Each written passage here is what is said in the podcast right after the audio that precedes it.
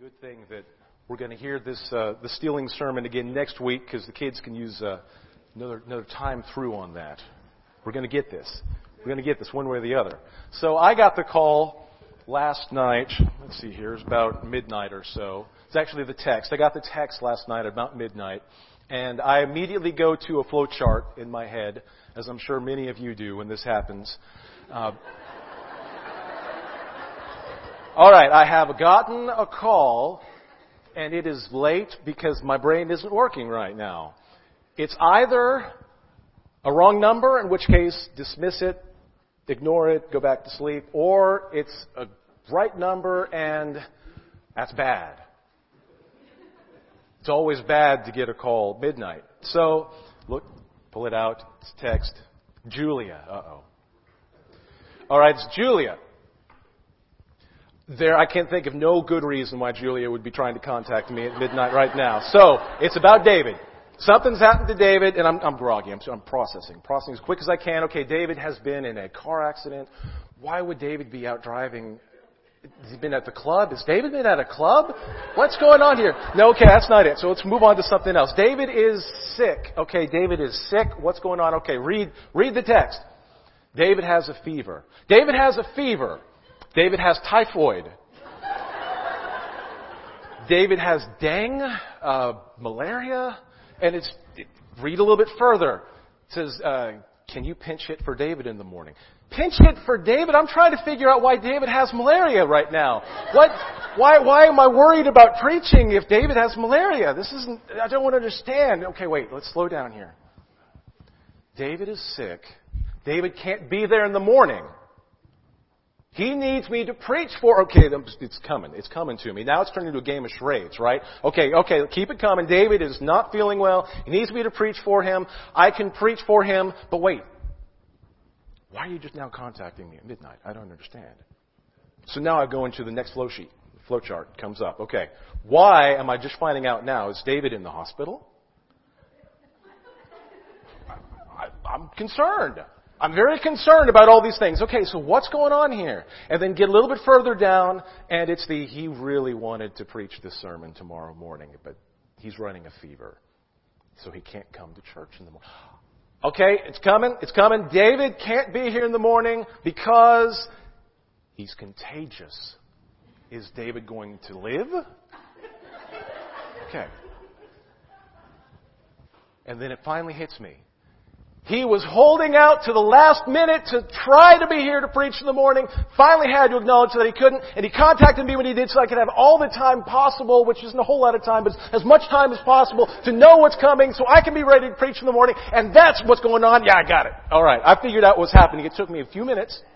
It took me a few minutes to get there. And I'm, I'm, I'm glorying in my, I've understood what the text means. And then Shelley, uh, so what are you going to preach on? Don't worry about that got this all under control. This is not a problem. We're going to figure this out. And so flowchart comes up again. All right. Do you guys not use mental flowcharts when you're trying to answer? You're laughing at me. I don't understand. Is this not the way everybody approaches their, their decisions in life? So we've got this going out. All right, so David's been going through the Ten Commandments. Will David just let me preach the sermon on stealing? I've got a lot to say about stealing. I'm sure I'd come up with that. No, David, he prefers to preach his own sermons. You know. So, we got all these great songs. They're set up for stealing. But you know what we can do? We can take a step back and we can talk about the Ten Commandments as a whole. All right, so how are we going to do that? How are we going to talk about all Ten Commandments? Because in, in the past, I preached a sermon on the entire Sermon on the Mount. That went a little long. My last sermon, I preached a sermon on the entire Bible. That went a little long. So I feel like we're setting ourselves up to fail if I'm just going to do the entire Ten Commandments as an overview. But you know what we're going to do? We're going to do it anyway. We're going to, no, this is what's going to happen. We are going to preach on not only the Ten Commandments, but a reminder for why we're going through this series in the first place. We can do this. Alright, we can do this. enlisted a little bit of peanut comic strips to help us out. So we're gonna, we're gonna get this done. We're going to remember why David started the year of the family by preaching through the Ten Commandments, which some people would say, That's now kind of a boring approach to family talk, talking about the Ten Commandments. No, not if we remember why it is that we're going through this. We got two more, to, three more to go. We got three more to go. And so we're going to be locked in when David comes back next Sunday morning to keep us going on commandment number eight, do not steal. We are ready for him. We have got this ready. So, Micah, next slide. Now sadly, when I did my peanut comic strips, it was before I realized no one can read that. So, I'm going to read for you the comic strip, which is infinitely less fun than just reading it yourself. The question is, why do we care about the Ten Commandments when we're talking about the family? That seems so Old Testamenty. Not true. Not true. Here's a comic strip Lucy saying to Charlie Brown, I doubt any other color would have worked at all. She goes on to say, I've been thinking about it a lot lately, and I'm convinced that making the sky blue was a good idea. She walks away. Charlie Brown looks after her and says, We're glad you approve. There are a lot of things that we do in our lives that turn into our judgment on whether or not we think God was right to command those things of us in the first place, right? We spend most of our time evaluating if we think it was a good idea in the first place. God doesn't give us the Ten Commandments and everything else in our life so we can decide for ourselves, you know what, God? I think you're right. I shouldn't murder people. Ah, so you're, you're probably right about that. That's not why they come to us. They come to us because they're the right thing for us to do, and then it's our job to trust and obey. But it does help to remember why every once in a while. And so that's what we're going to do. We're going to remember what it is about the Ten Commandments that make them great, not just for us as Christians still to follow, but particularly for us as families as individual families, parents with children, grandparents with grandchildren, however your family works, the Ten Commandments are God's prescription for us to have a healthy family. That still just sounds so Old Testamenty. I just don't know about this. I don't, I don't know about this. Well, let's start with somebody that we do know about. What did Jesus have to say about laws? Give you a few Bible verses. You're going to have to take your own notes, by the way. I think we're going to see David's notes again next week. So if you scribble through all of these notes, it's fine. Keep score at home. It's going to work. First thing, Matthew 19 is one of my very favorite passages, and it's the story of uh, the rich young man. We usually call him the rich young fool. But you've heard this before. I'm not going to read all, I've got a lot of verses. We're not going to read all of them. We're going to summarize some of them because we are determined, Foster, to get out on time today. It's going to happen. Matthew chapter 19, verse 16. A man came up to Jesus and asked, Teacher, what good thing must I do to get eternal life?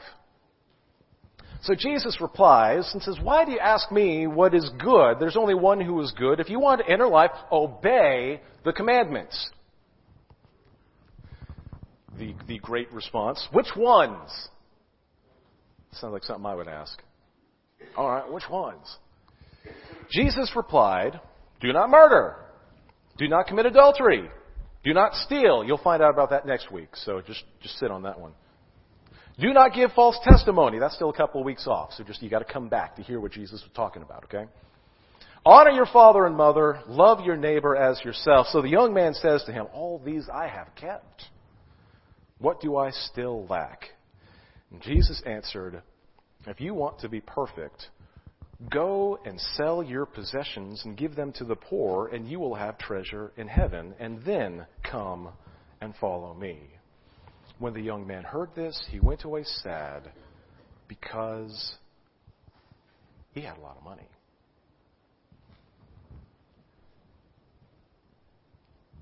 One of the things that Jesus believes about law is they prove our submission.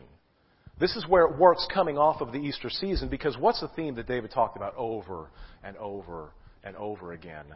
Jesus didn't like going through what he was about to go through. but he believed that God had called him to do it. Not my will, but your will be done. He says, I came to this earth to do the work that the Father has given me, and there's nothing that He gave me to do that I have not done. He asked, I did. If Jesus can obey the Father, then so can we. If Jesus believed that He should obey the Father, are we greater than Jesus? Of course not.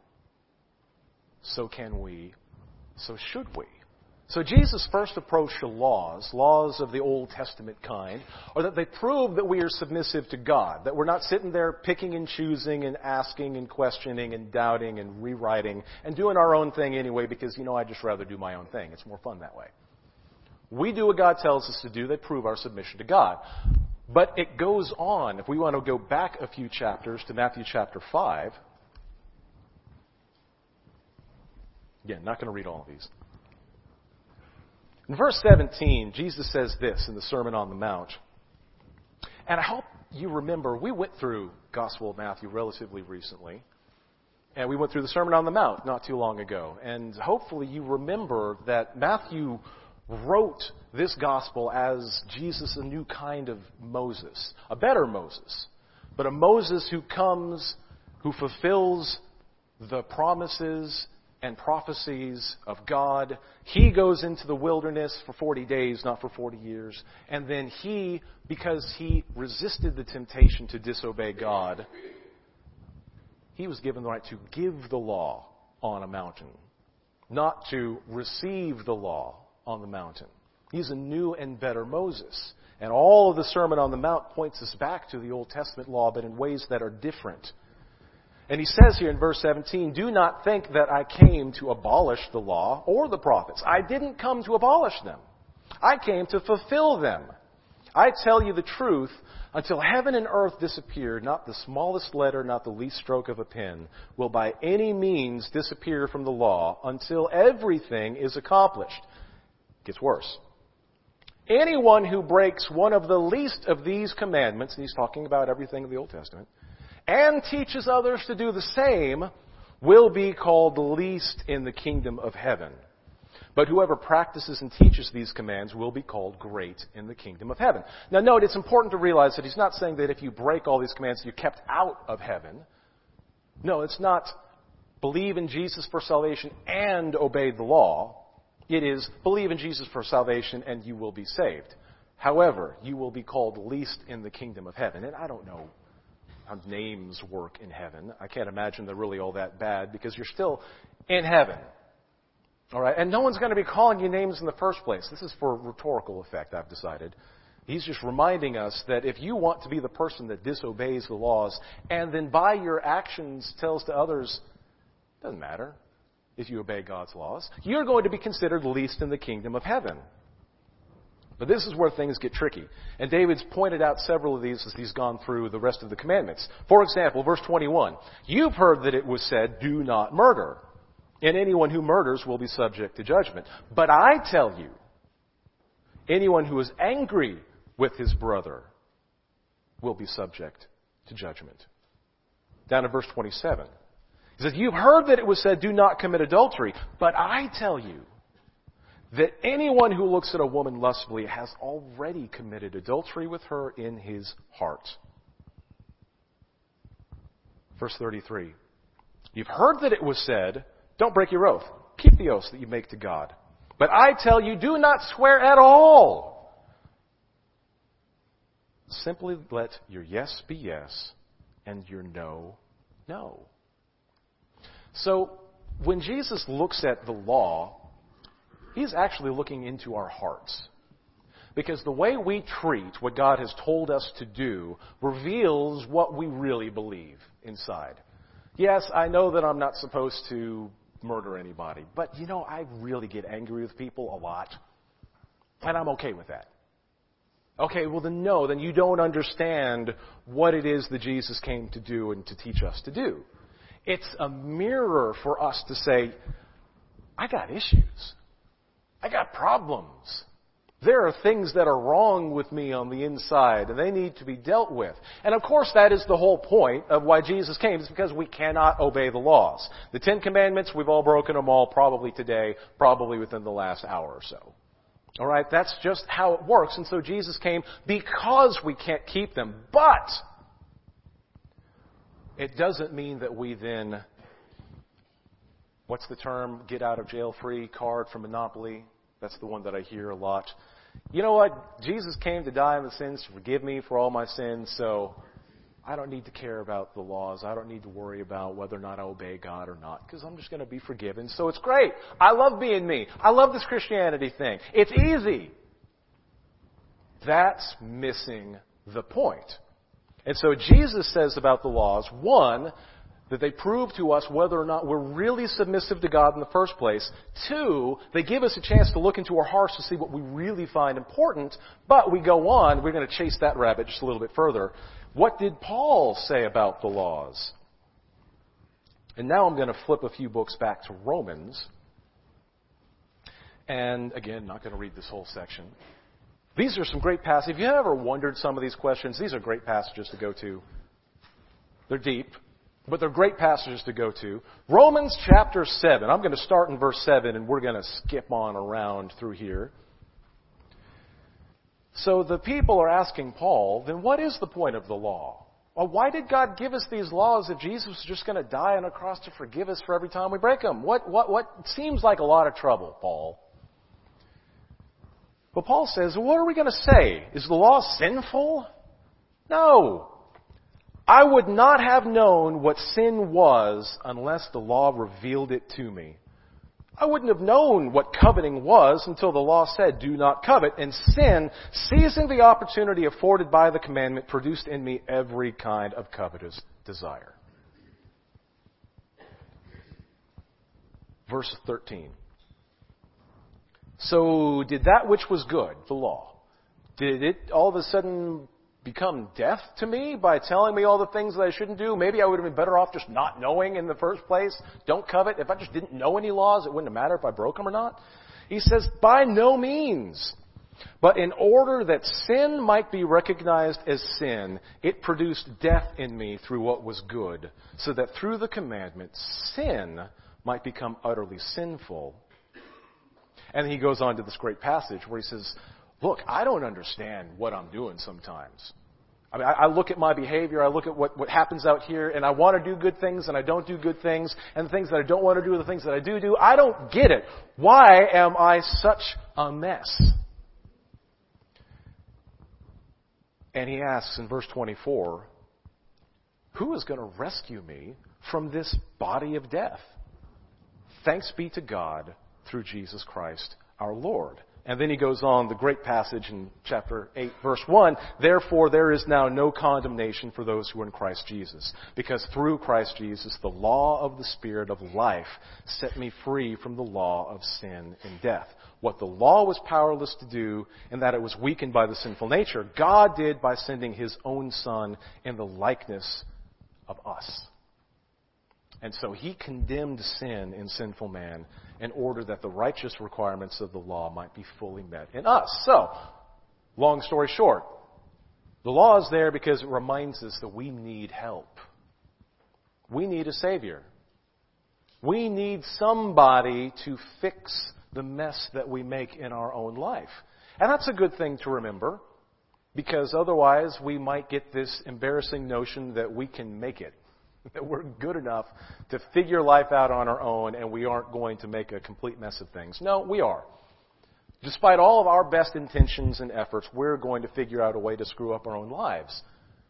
The law reminds us of that. Jesus came because he knew that. And so things are going to be fixed in the long run. But if you go back a chapter, into chapter 6, he adds this as well. He says, verse 1, chapter 6, What shall we say then? Shall we go on sinning so that grace may increase? By no means. We died to sin. How can we live in it any longer? Don't you know that we who were baptized into Christ Jesus were baptized into his death? We were buried with him through baptism into death in order that just as Christ was raised from the dead through the glory of the Father, we too may live a new life. God gave us the law not just to help us remember that we're screw ups, but because when we do need help to know what to do in life, we've got answers. It's not just, you're a mess. It's the, let's help you see how to live life in such a way that you don't keep coming back to this same mess over and over again. As, uh, as it says elsewhere, the, the dog comes back to its vomit or the pig comes back to its sty. You don't have to. You don't have to keep living that way. You don't have to keep making the same mistakes over and over again. You can, through the power of the Holy Spirit living in you, become something new, and in fact, we're supposed to. That's why Jesus came and died on the cross, so that we would not be that person, so that we would be something new. And we have laws to help us know how. Now, in the Old Testament, when they had these laws and they broke these laws, bad things happened. So they had to do this whole sacrificial system thing, and they kept killing goats and bulls and sheep, and just every year they'd killing more animals as a reminder that they kept messing things up. We don't have that anymore. We have the once for all sacrifice in Jesus Christ. So we don't need the blood of goats and bulls and all that. We don't need that anymore. Jesus is the perfect, spotless, eternal Lamb of God. He's fixed all of that. But what happens is that we tend to take that for granted. We tend to think, that was a long time ago. It's on the other side of the world. Didn't actually speak that language. So I'm going to just, you know, I know it happened.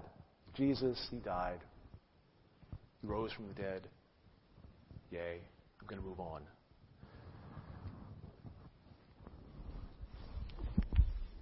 That's not why God gave us the law.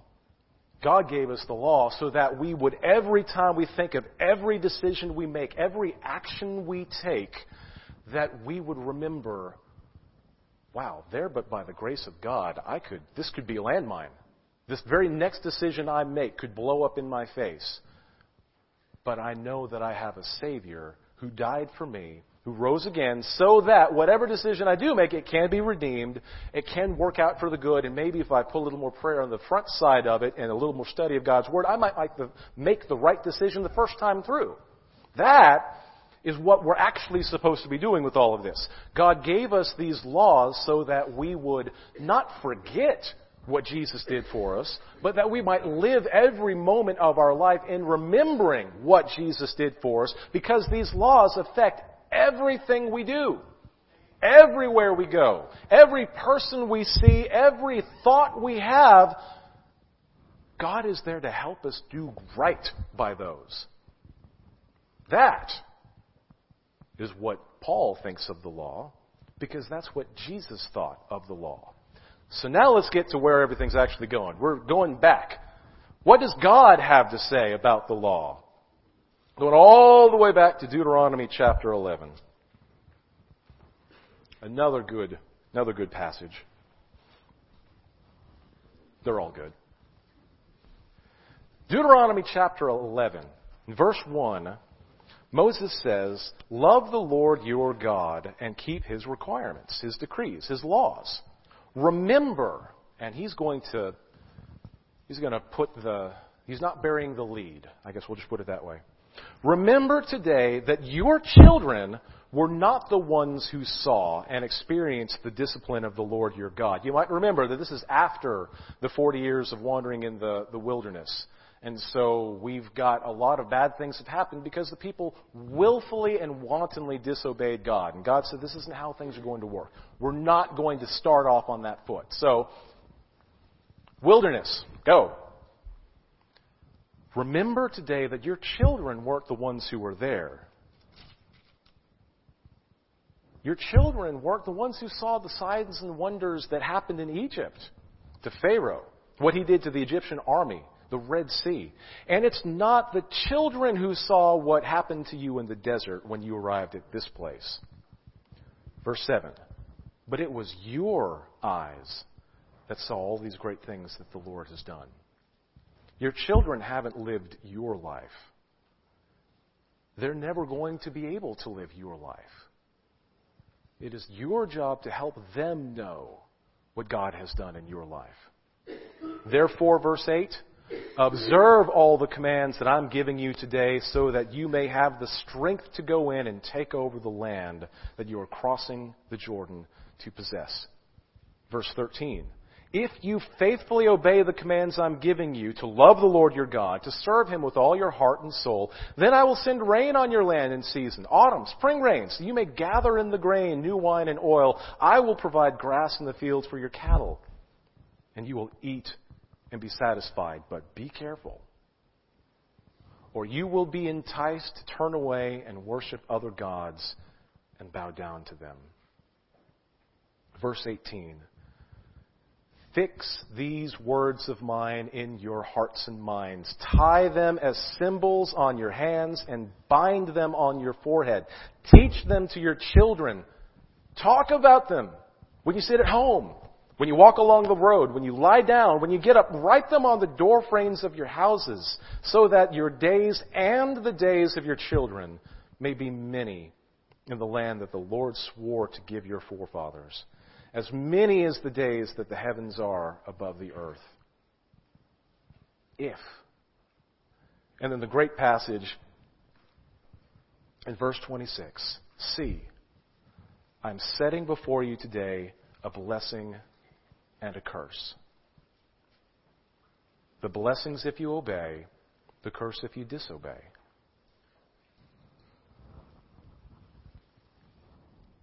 Are you going to choose a blessing or are you going to choose a curse? Well, you put it that way, it's pretty easy.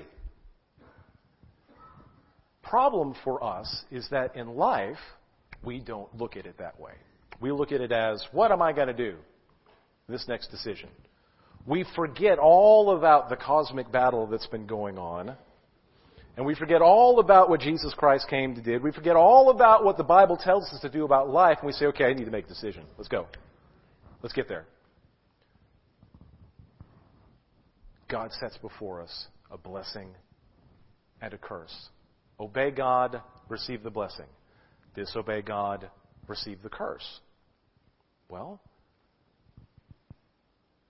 how many kids are conceptually able to think about things in abstract terms like that? I'm going to guess zero. It's our responsibility as parents and grandparents to teach, to model, to demonstrate for our kids how this works. Because we've seen in our own lives what happens when we obey God and what happens when we disobey God. So it might be a while after the fact when we realize, you know, I probably shouldn't have made that decision and that might explain why such and such disaster happened in my life. It could be a long time before that happens. But the point is, your kids weren't there to see that. They can only see what you've revealed to them about what happened in your life. And so it's your job then as parents for your kids to see why it's important to us to obey the law. But what's great about the passage that uh, God says through Moses to the Israelites, it's not just about you and your walk with God. It'd be enough for us to say, I need to obey God, therefore I'm going to obey God. That'd be enough. But he goes on to say, good things happen in your community. Good things happen in your family. Good things happen for your people when you obey God together. There are blessings, tangible blessings in this life. And God, or David talked about this, that it's not just for those reasons that we do these things, that there are limits. We all know that sometimes following God sends us into dangerous places because the world is dangerous. The world hates God. The darkness hates the light. And so when you shine your light into the darkness, sometimes the darkness is coming for you. But it's still the right thing that needs to happen. Blessings come for people when we obey God. Blessings come for families when we obey God. And the thing that a lot of us seem to get wrong, and this ties all back together what Paul said, why do we need to worry about all these rules? Why do I care about the Ten Commandments? Jesus is going to forgive me. What's the big deal? Our freedom in Christ does not extend to our disobedience and sin. Sin always has consequences. So you're going to choose to sin, you're going to choose to reap the consequences. And that'd be some of the curses, perhaps, that God was talking about in this passage. God believes that He gave us these rules for our good, for our family's good, for our community's good. So, why do we have so many problems whether or not we're going to obey them? Why is it a question for us? And these are the little things that we do. Here's the, the, the signal that, that Shelly and I have. We're coming up. The light's about to change. Uh, you know what? I bet this light's going to change before we get there. It's two. I'm not stopping. Don't look, kids! I mean, that, that, that's the signal that we put out there. Hey, kid, don't, don't watch this. We're about to run through a light that's going to turn red on us. Is that the best approach to take? Probably not. In fact, definitely not. What are we teaching our kids in the way that we approach? Let's just start with the laws of the land. I will start there. Eh? Well, once we show disrespect for law, we're showing disrespect for government. When we show disrespect for government, we show disrespect for the foundation of our economy, foundation of our uh, society, foundation for everything that happens around us, and before you know it, then boom, we've gone off a cliff. How much more important then is it for us to model respect for God's law, God's kingdom? And yet, how often do we actually talk about the rules of God's kingdom with our families? Not as much as we should. Not every time we sit down and walk along the road and wake up and talk about things we need to be talking about the intersection of our lives and God's rule in our lives all the time in a positive way, not a grumbling way. Not the, did you see our tax bill? Okay, so what are you going to say? Do you see how much I have to tithe? Do we really want to be saying that around our kids? Is that sending the right message to anybody, let alone to God? After all, what was the passage that was read earlier? Bring your tithe to the storehouse. I have to go to church again. Gotta go at least twice a month. Okay. What are we communicating to our kids when we take that sort of approach to these things? We're not communicating a message that will last. If they become a healthy follower of Jesus Christ, at that point it is in spite of us as their parents and grandparents, not because of us. And God put us together because He wants us to be that model, that rule for things. All right, so let's wrap this up. What does God say about laws? Next slide. When we obey God's laws, and we can call the Ten Commandments, when we do that, we are teaching our children what we prioritize. We are modeling for our children what we believe, and we are proving to our children our faith in God. Jesus proved his faith to his Father by going to the cross. He could not have done that, and it would have wiped out everything he said over the entire course of his ministry. And there are lots of ways that we as parents and grandparents can wipe out our credibility with our kids, making a few bad decisions along the way. We don't have to do that. We can make the right decision. Here's the, uh, the, the cartoon that you can't see. Charlie Brown saying to Lucy, in the old days, they taught that the world was flat. And Lucy says, really? And Charlie Brown says, they thought that if you sailed too far, you'd fall over the edge and be swallowed by monsters. And Lucy says, honestly? She says, that was kind of stupid, wasn't it? And then she says, oh, well, what do we believe nowadays?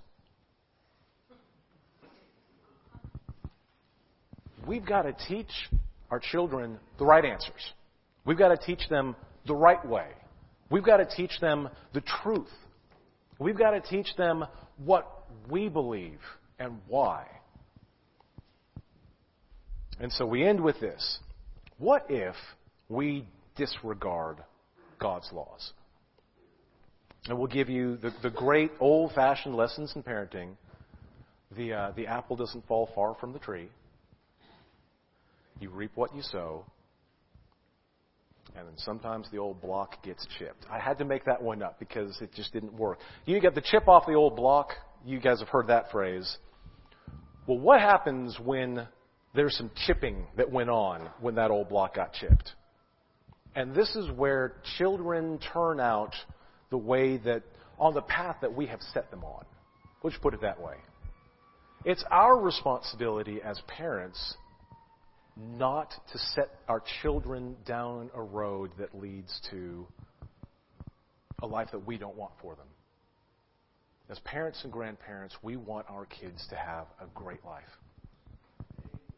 But we know that great life is a life of obedience to Jesus Christ, a life of following Jesus, of waking up in the morning and say, God, I'm bearing a cross for you because there's a world in desperate need. That's the life that we want for our children. That's what we want for ourselves. And we want that to be our family's impact on the world that lasts long after we're gone. And it starts with these little things like the Ten Commandments. Obeying them, teaching your children why we obey them. This last cartoon that you can't read Lucy says to Charlie Brown, Our family has solidarity. Our family has loyalty. And here comes Linus carrying his blanket. Why don't you stop dragging that stupid blanket around, you blockhead? And then she turns back to Charlie Brown. And love for one another. All the talk that we can talk is actually about the life that we live.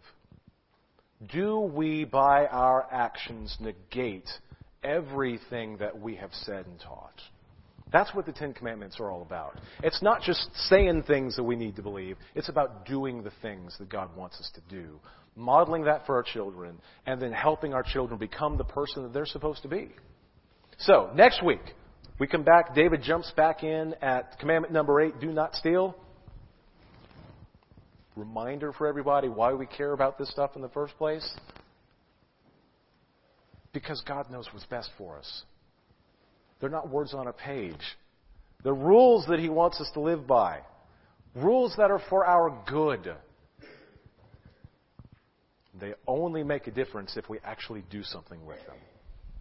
And so then to tie back to where we were last week, remembering that Jesus Christ died on the cross so that all of the screw ups that we have made would be fixed that they would not keep us from God, our response to that is not then to go continue to live in screwing up because, hey, Jesus died for us, so I'm just going to keep on getting grace through Jesus Christ. No, the way that we respond to that is to say, God, out of gratitude for everything that Jesus has done for us, I am going to live my life for Him. I am going to do everything I can to help my children live their lives for them my grandchildren, everybody that's out there, I am making that decision. That is the commitment that I'm making. The, the verse that happens at the end of When I Survey, that it demands our life, our soul, our all. That is what we get through the Ten Commandments.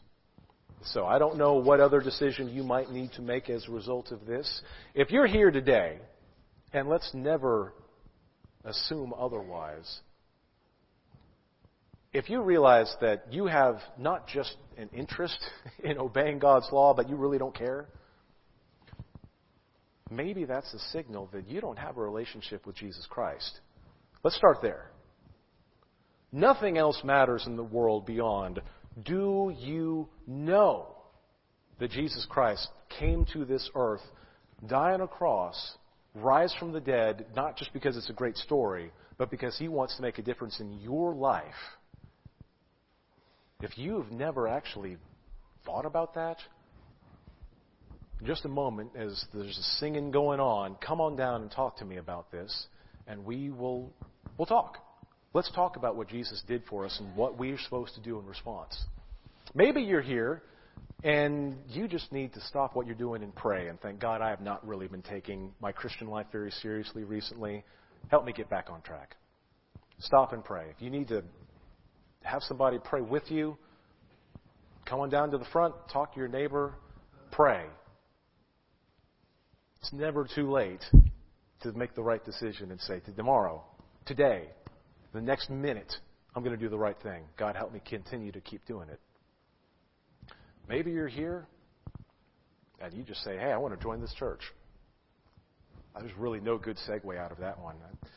If you're here and you say, I don't really have a community of people around, around me that are going to help me make the right decision. I need people in my life. Well, there are people here that want to do that. Come on down and talk to me during this song, and let's talk about plugging you in here at First Baptist Church. Let's talk. Whatever it is that you need to decide, we're going to pray. I want you to think about that. Let's pray. Lord, we are so thankful that you decided not just to tell us what to do, not just to tell us to choose the blessing and not choose the curse, but you knew that we would fail to make the right choice, and you had a plan in place to fix the mess that we made. That you sent us Jesus to model for us what life could be, what life should be. And you gave us, through him, access to the power that raised him from the dead to allow us to be your children so that we could teach our children what it means to be a follower of Jesus Christ. Lord, we don't deserve any of this. Help us not appreciate it, but be grateful. Lord, as we sing, stir in our hearts whatever it is that needs to be done so that we can live our lives better for you in the presence of our families and our communities. In Jesus' name, amen. Let's stand together. Whatever decision you need to make, please make it.